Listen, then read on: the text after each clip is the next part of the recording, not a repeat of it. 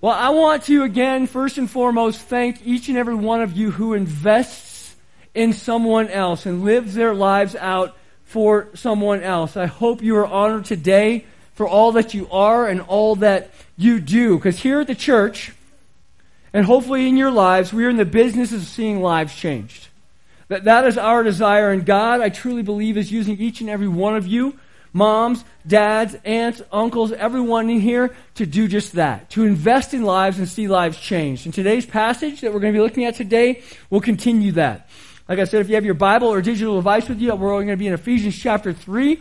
This QR code right here should throw you up. If you take a picture of it, it'll take you to the CSB of Ephesians chapter 2, Ephesians chapter 3, and you can go to that as we do. Today we continue what we did last week in Ephesians chapter 3 with the revealed mystery. Well, today is the ministry of that mystery. And we're going to be looking at chapter 3, verses 7 through 13. As a matter of fact, we only have two weeks left of our Made Worthy series. And we have two weeks left. We're going to be 7 through 13 today. We're going to be 14 through 21 next week. We're going to be doing something a little bit different at the park on Memorial Day. And then we kick off our response to the first three chapters of Ephesians where it said we're made worthy and we respond by walking worthy. And we start that on June 4th. We hope you can be a part of that with us. Today we pick up where we left off last week after I had Scooby Dooed you. And if you were here last week, I left you with a to be continued. And that to be continued was after Paul had revealed the mystery, he was about to tell us what to do with it. The revelation of the mystery that Paul revealed was this in verse 6 The Gentiles are co heirs members of the same body, and partners in the promise in Christ Jesus through the gospel. He reveals the mystery, but the big question I left you with was what do we do with it? What do we do with it now that we know it? And Paul answered that in our next session, picking up in verse 7. Here's what he says He says, I was made a servant, I was made a minister of the gospel. Which gospel? Well, the gospel that he just revealed that brought together those Jews and Gentiles to make Gentiles co heirs, that mystery revealed in verse 6. How did that happen? How did God do it? By the gift of God's grace that was given to me by the working of his power. This grace was given to me, the least of all the saints, to proclaim or to preach to the Gentiles the incalculable riches of Christ and to shed light for all about the administration of the mystery of the hidden for, that's been hidden in the ages in God who created all things. This is so that God's multifaceted wisdom may be now made known through the church and to the rulers and the authorities in the heavens. This is according to his eternal purpose, accomplished in Christ Jesus our Lord. In him we have boldness and confident access through faith in him. So then, I ask you not to be discouraged over my afflictions on your behalf, for you or they are your glory. Let's pray together. Father, thank you for who you are again. Thank you for your word that preserved that we could dive into it. Thank you for this letter that Paul wrote to the church at Ephesus and also wrote to us, that we could be challenged as we've been made worthy, and now we take that out. We pray it in your name. Amen. One of the key themes that we see in the book of Ephesians, this letter to the Ephesians, is that God is building a new community of people. A new community of people made up of all tribes and all tongues. You see, in the Old Testament, God had chosen the Jewish people as his people. And if a Gentile wanted to become part of God's family, he had to go through a huge conversion process that didn't even quite allow him to be fully Jewish, but at least got him in the door. This choosing created a division, a great division between the Jews and the Gentiles. We've talked about that over the last couple of weeks. The, the really the hatred and the bigotry and the racism that was in, in all of that. But the cool thing is, is one phrase that we've used throughout the book of Ephesians has been, "But God, but God." But God had his plans unfold and revealed them in the New Testament through his son Jesus. And that plan was this new community that was formed that was made up of both Jew and Gentile, a new community known as the church. Christians, followers of the way.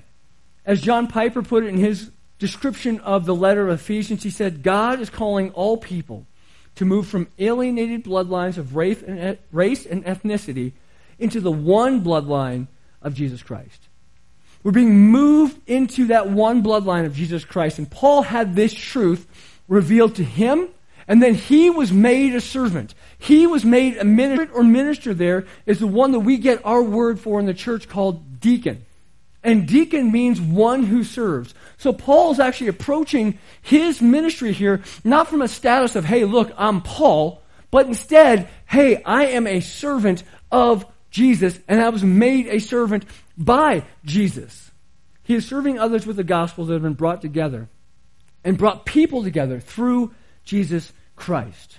The next phrase is an important one because it says, by the gift of God's grace. Why does Paul serve? Why does Paul serve? He serves according to the gift of God's grace. You know what he's telling us? It wasn't his own doing.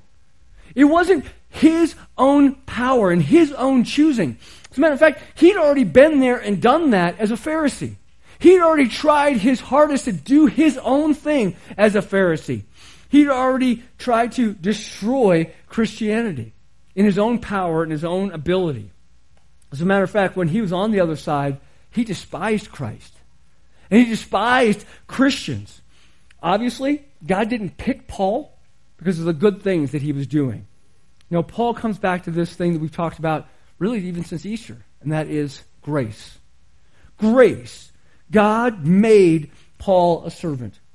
It was only by the grace of God that Paul's life was changed. He didn't go about doing it on his own, and God used Paul.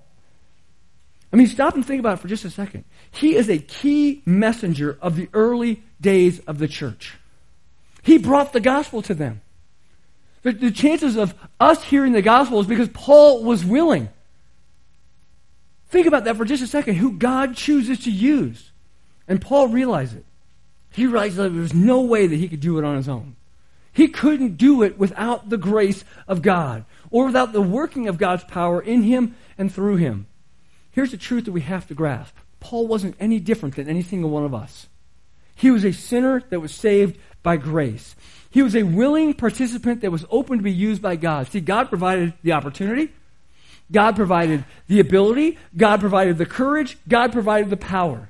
All Paul was was willing and open to be used as a servant to see the results that God would do. And you might think, well, I'm no Paul. I'm no Paul. But before we put Paul on a pedestal, you know, there, we know people call him St. Paul. We, we put him up on this pedestal. Before we put him on that pedestal, let's read what he says in verse 8. This grace was given to me, the least of the saints, to proclaim or to preach to the Gentiles the incalculable riches of Christ. This grace, what grace is it he's talking about? The one that God had given to him. Who is him? He says, Me, the guy who is the most unimportant, most insignificant, most small nobody among all Christians. That's how Paul describes himself. As a matter of fact, the best translation is he says he is the least of the least. Or even clearer translation that we don't use, he uses the word leaster. He's leaster than the least. And when you really stop and think about that, you might be like, well, maybe he's just putting on some false humility to try and get people to, to feel sorry for him. You, you know people that do that. No, 1 Timothy 1.15, he calls himself the chief of all sinners. 1 Corinthians 15.9, he says, I'm the least among the apostles. Why would he say this? Well, I think he would say this because he knows. He knows how great a sinner that he was. As, as one of those old, dead, super amazing theologians once said, he said this The more we know Christ, the more we see ourselves and how sinful we are, because the closer we get to the light, the more the light reveals about our sinfulness. Paul knew how great a sinner he was as he tried to, tried to destroy the Jesus movement, as he tried to destroy the church, as he tried to be all that he could be as a Pharisee in his own power. And you know what? That weighed on him. That weighed on him. He, he had to be thinking about that. But again, those two words, but God, through his grace, forgave Paul's sin through the blood of Jesus Christ, and Paul knew that he didn't deserve it. He considered it a huge privilege to be given the opportunity and be entrusted to take the message of the gospel into a lost and dying world. He saw that as a privilege. He deserved God's wrath. He deserved hell. He deserved nothing positive from God but God. In his amazing grace, called Paul to salvation and to servanthood and to preach the gospel to the Gentiles. What an amazing thing. But what was he supposed to preach? Well, two things he mentions. First is at the end of verse 8. He says, I'm to preach the incalculable riches of Christ. To be honest, the verse could be a sermon on its own. The more I studied, I'm like, I got to stop or we're to go really long on Mother's Day and everybody wants to go to lunch. The incalculable riches of Christ. The word incalculable means cannot be adequately explained or ever fully understood. The description of riches of Christ fall into this category. I mean, when you really stop and think about it, it blows our mind. They're beyond description, these riches. As a matter of fact, I read the word incalculable. My guess is if you have a different translation, you have a different word because the people who translated this, I think they were actually fighting to see what was the most amazing word they could possibly use in here. Here's the different translations they had. One was unsearchable, inexplorable, untraceable, unfathomable, inexhaustible, inscrutable, illimitable. You can't create a lift, a list. You can't quantify it because there is no end. The best way I found in the, the reading that I did, somebody described it this way. It's like the ocean and the waves in the ocean. How many waves are in the ocean? The answer is it's infinite because the waves just keep on coming. You want to know about the riches of God's grace? You want to know about the riches of Jesus Christ? It's infinite. They just keep coming. As we begin to see that, we have to understand these things are found in Christ. Not in following rules, not in following regula- regulations, not in following rituals. It's found in following Christ. And He gives those riches to anybody who would call on upon His name for their salvation. How amazing is that? And look how He gives to our needs. We've been going through Ephesians chapter 1, 2, and 3 for the last, what, eight weeks, nine weeks? Well, he gives us just a glimpse in those. When we very first started, before God, what do we need? We need redemption and we needed forgiveness. Well, if you look at chapter 1, verses 8 and 9, or 7 and 8, it says this In him we have redemption through his blood, the forgiveness of our trespasses according to the riches of his grace that he, he richly poured out on us with all wisdom and understanding. Before God, we needed love. We needed holiness. Well, guess what verses 4 and 5 of chapter 1 say? For he chose us in him before the foundation of the world to be holy and blameless in love before him. He predestined us to be adopted as sons through Jesus Christ for himself according to the good pleasure of his will. Verse 6 To the praise of his glorious grace that he lavished on us in the beloved one. Before God, we needed a purpose in this life. How many people wander in this life without a purpose? But listen to what it says in verse 9 of chapter 1.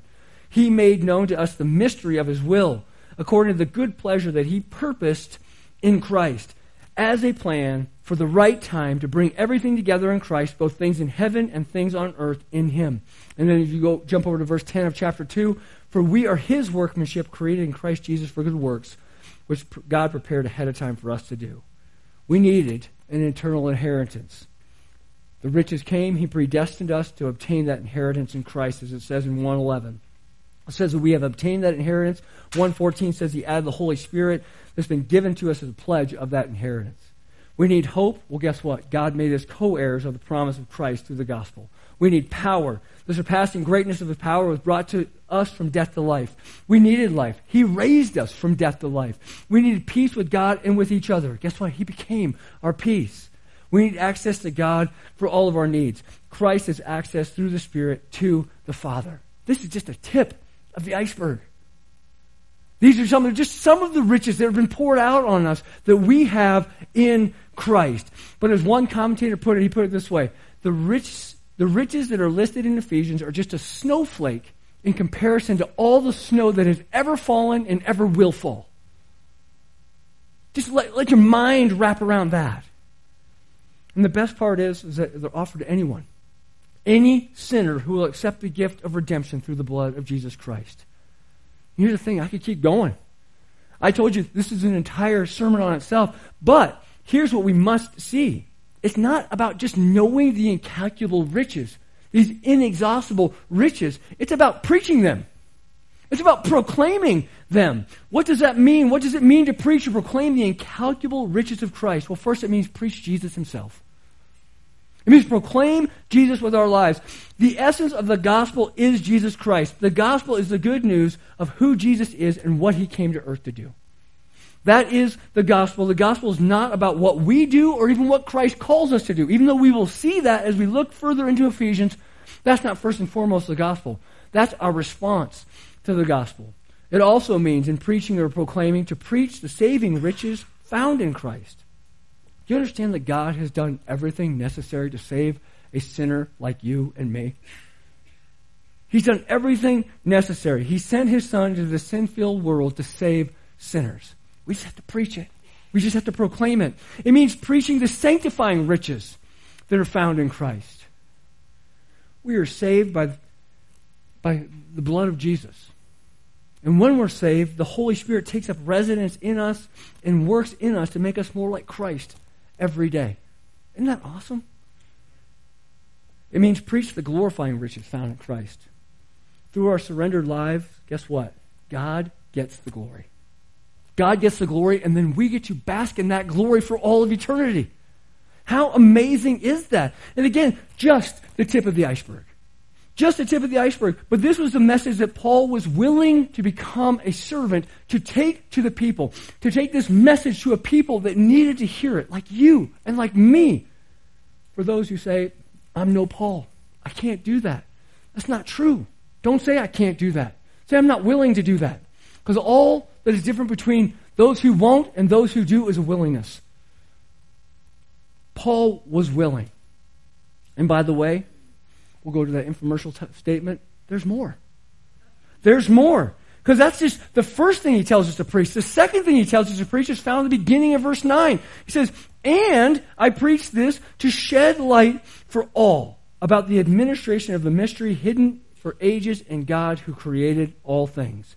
The second part of Paul's ministry is to do what? Is to bring to light the plan of God. The plan of God from the very beginning, the plan that had not been revealed to the Old Testament prophets, as we talked about a couple of weeks ago and last week, but instead, he wants to share what God has revealed. That there is a new community, a church that comes together to encourage each other, to, to do all the things, to become one bloodline, as John Piper says, in Christ. See, Paul was made, made. He was made a servant he was made a minister and is preaching the good news of these incalculable riches to proclaim that we are one in Christ, united in Christ in those riches, and he's doing what he was called to do. You know, we've said this many times in the church. One of the statements in the Westminster Catechism is this it says, The chief end of man is to glorify God and enjoy him forever. That, that's the chief end of man.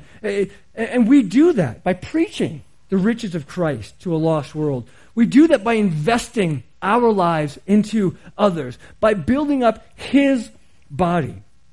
That is the overall purpose for mankind. But can I ask you this question? Have you ever kicked around this idea before? My guess is our graduates are right in the middle of it right now. What is God's plan for your life? What is God's plan for my life? The grand picture is to glorify Him, but what about me as an individual? On that individual basis, what is God's plan? What is God's plan for me? And that's a great question to ask God about. Do. Think about Paul's willingness to do what God had called him to do, and he did it. He was totally and radically committed to God's plan and to God's will. What if we were that committed? I think it was D.L. Moody that said this the world has yet to see what God can do with a man fully consecrated to Him. By God's help, I aim to be that man.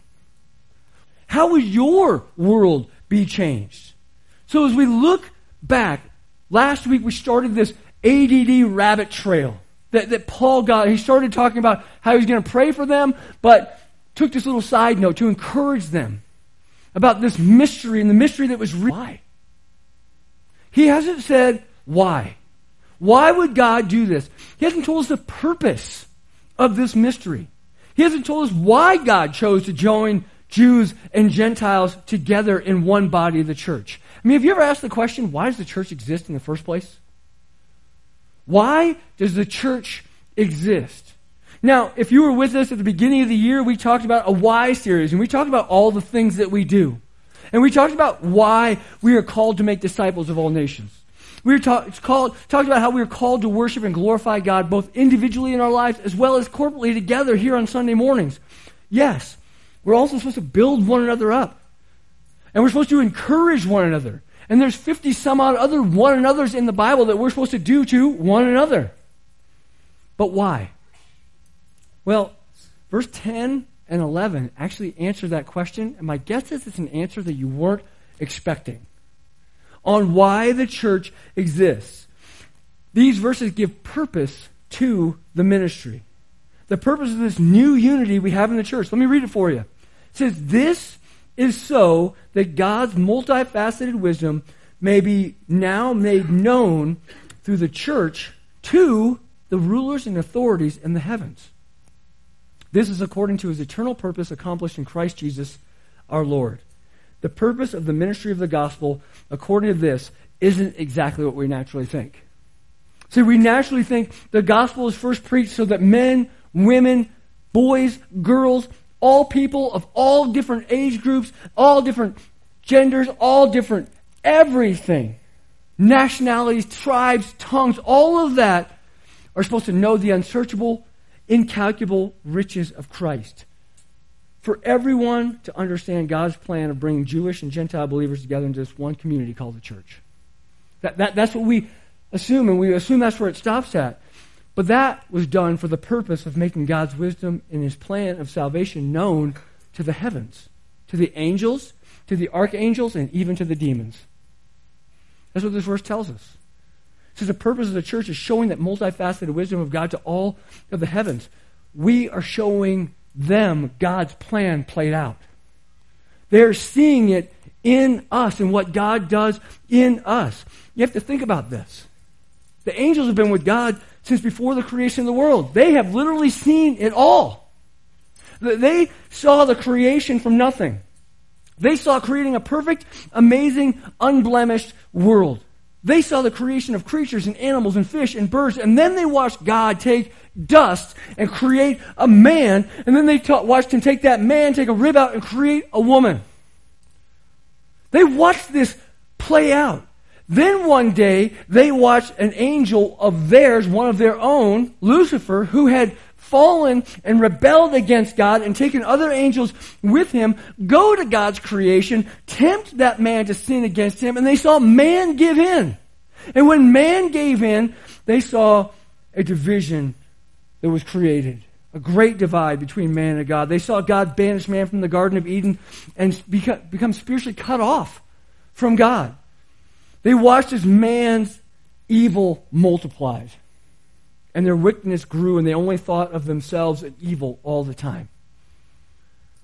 The angels watched this.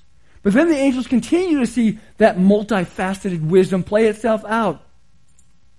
As God called a guy named Abram, who lived in a pagan country among pagan people, and they wondered, why would God call that guy? And in the process, they saw God make a covenant with that guy, Abram, and they changed his name to Abraham. And they promised him that through him all the nations on the earth would be blessed.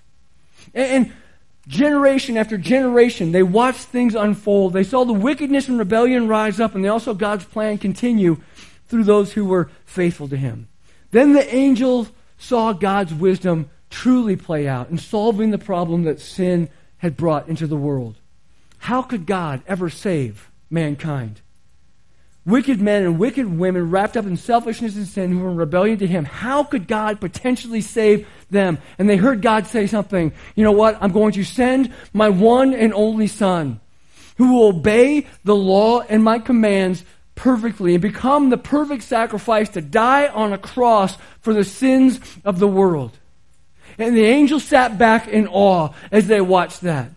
And as they saw all the things happen, they saw him be crucified. But then three days later, they saw him rise again, only to be placed at the right hand of the throne of God, that someday he will return and wrap up this story. And in all of that, the angels are watching it all take place. And they watched and they saw the men and women that Jesus had poured his life into begin to teach and invest in others and disciple others and proclaim the good news that all people could become a part of the family of God by believing in Jesus and repenting of their sins.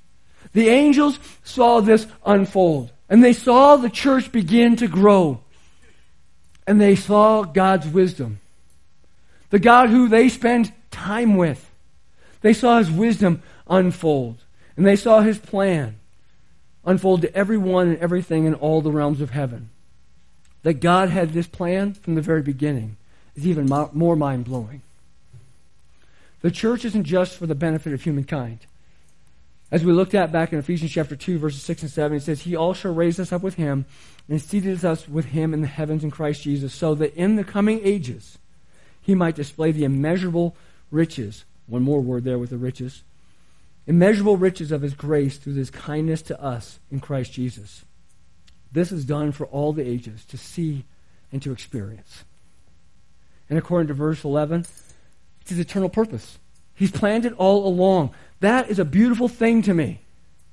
He is in control of everything. The plan of salvation, the mystery of the church, the revelation of wisdom that came across to all the realms of creation, they all happened according to his purpose. God did not have an oh shoot moment when Adam sinned. One of our favorite sayings that our little Asian princess Lily says is she goes, oh shoo. When something isn't going exactly right, that is her oh shoot moment. God didn't have one of those. He didn't go, oh shoo. Never happened. He had a plan from the very beginning.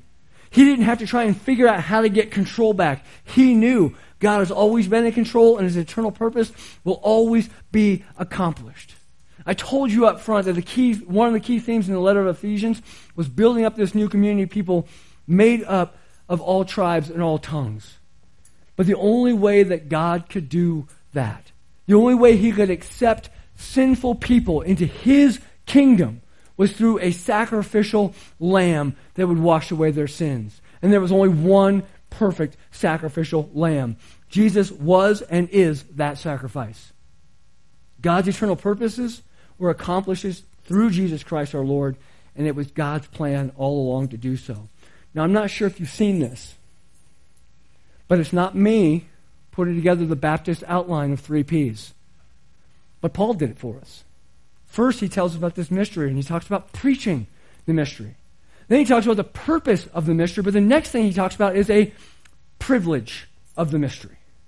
The privilege of the mystery that comes with the mystery. Now, the word privilege, man, I'm not sure if you're aware of this, but it has a bit of a negative context. Same definition, but it's been made negative in our society of late. And let me tell you, there's nothing negative about the privilege that I'm about to share with you. It's incredibly positive. As a matter of fact, verse 12 says, In him we have boldness and confident access through faith in him. See, God accomplished his eternal plan by sending his son to die on a cross to sacrifice for our, sins. But only in Christ, only through faith in Christ, are people able to approach a holy and perfect God. Our connection groups have been going to figure or some sort of government figure that you are just enamored with. How would you approach them? Probably somewhat timidly, and probably even with a little bit of fear inside. I probably shared this story before, but way back when, before all of our kids, Christy and I would be able to go on these just fun road trips and just load up and go. Well, the Orioles were playing against the Angels, and I'm going to mention a name that some of you have never heard of before because that's how old I am. But his name is Cal Ripken, my favorite baseball player of all time. I wanted to be a shortstop, but I was left-handed, so that didn't work out well. The thing is, is as a fan he, they were playing against the Angels. We lived in Phoenix. It's a six hour drive. No big deal when you don't have kids, right? You can just load up and do whatever you want. And so went, drove over there, and went to the game. My whole hope was to get an autograph of his. There was a firework night. So they kind of closed everything down early. And I was bummed. I was walking out. As I was walking out, I looked down this hallway. The doorway's open. Had red carpet. I'm like, oh, cool. I wonder if somebody's going to come walking out of there. Well, guess what? Cal Ripken comes walking out the door. I got so excited. I'm like, how are you? That's all I could muster up. And then the crowds swarmed us, Christy's trying to take a picture. Now, this is back before when we actually had film. And so she tried to take a picture, and when we got it developed later, it was me and his nose like this. That, that was it. So that's all I have from all of that. But all I could muster up was, How are you? I, I didn't have the boldness or the confidence to say anything else. I was completely enamored. Think about the God who created him and created you. And we have boldness and we have confidence to go and stand in his presence and, and talk to him through prayer. What a privilege. And it's not based on your heritage. It's not based on your skin color. It's not based on anything else but the blood of Jesus Christ. How awesome is that? And to wrap it up before Paul goes into that prayer that we're going to talk about next week, verse 13, he says, Hey, remember the beginning I told you I'm a prisoner in chains for you? Let me wrap it up for you. This thought, this rabbit trail with these words. So then I ask you not to be discouraged over my afflictions on your behalf, for they are your glory. So then, therefore, so then, therefore, because of God's huge and amazing, awe inspiring plan, the plan that includes you and includes me, Paul says, don't be discouraged. As a matter of fact, feel glory. Feel honored. They are for your glory. Because the truth is, if Paul had not preached the gospel, he would not be in prison. But you know else would have happened? The Ephesians would not have heard the good news that saved their soul. And Paul said, Hey, I have to endure. Just like a mom endures childbirth in order to bring life into this world, Paul endured the pain of persecution in order to bring new believers to Christ. And you know what? If you're a mom, or if you've invested in anybody's life, you know that it doesn't just stop. The pain doesn't just stop at childbirth. The suffering doesn't just stop at childbirth. And I'm not telling you this is a bad suffering. We suffer for our kids. We give up for our kids to raise them right. And even as that video said up front, even grandmothers still go, did I do okay? Did I do okay? Are my kids walking the way they should? Did I invest well? We know that suffering doesn't stop, and Paul says, My suffering doesn't stop. But he also says this, and we know this already from Scripture, that following Christ is not easy. Please don't let anybody ever sell you short to think that following Christ is easy. He requires you to take up your cross and follow him daily. That means being willing to endure pain and persecution so that God's message of salvation can reach this lost and dying world. I truly believe we should feel honored that people that went before us, the others before us, that thought so highly of us and so highly of the gospel that they willingly suffered and sacrificed so that we could hear that gospel and experience the riches of Christ, we should feel that honor.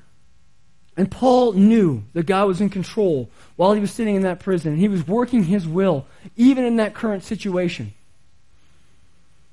And that he could tell the Ephesian believers to see it for their eternal benefit and not as something that was negative. So my challenge to you today is this is preach the gospel for a purpose bigger than you can imagine. Because Paul preached the gospel and look at the results and count it a privilege to go to God confidently and boldly. All because someone who went before us preached the gospel and knew it was for a bigger purpose, for your eternal salvation. Preach the gospel. Leave a legacy. Continue to pass it on. Let's pray together. Father, we love you, and we are grateful for your plan unfolding. And we're even more grateful that we get to be a part of your plan. We're thankful for Paul being willing to share the gospel with the Ephesians, who, God, we know share the gospel with others, who share the gospel with others, and generations later, we're a result. We can look back and see each person that shared the gospel along the way to bring us into your kingdom. God, we don't want to take that for granted. And we know that you have made us a servant that you have made us a minister of yours to go and preach this gospel, to go and proclaim it with both our mouth and our lifestyle. And that, God, you gave us this purpose to see your one church grow together. And what a privilege it is that you would include us in it all. God, may you have all the glory this morning as we praise your name. In that heavenly name we pray. Amen. I'm going to jump down here in the front, and I would love to talk to you. if you don't know about this Jesus that has given you these privileges, that these riches that continue to flow from him to you. If you do know it and you're struggling, trying to figure out, God, why do you do what you do? What is my purpose in life? Please ask him. Pray with him. I would love to pray with you in it all so that you see who God is and how he is using you for his glory and your good. I'll be down here in the front as we sing this last song.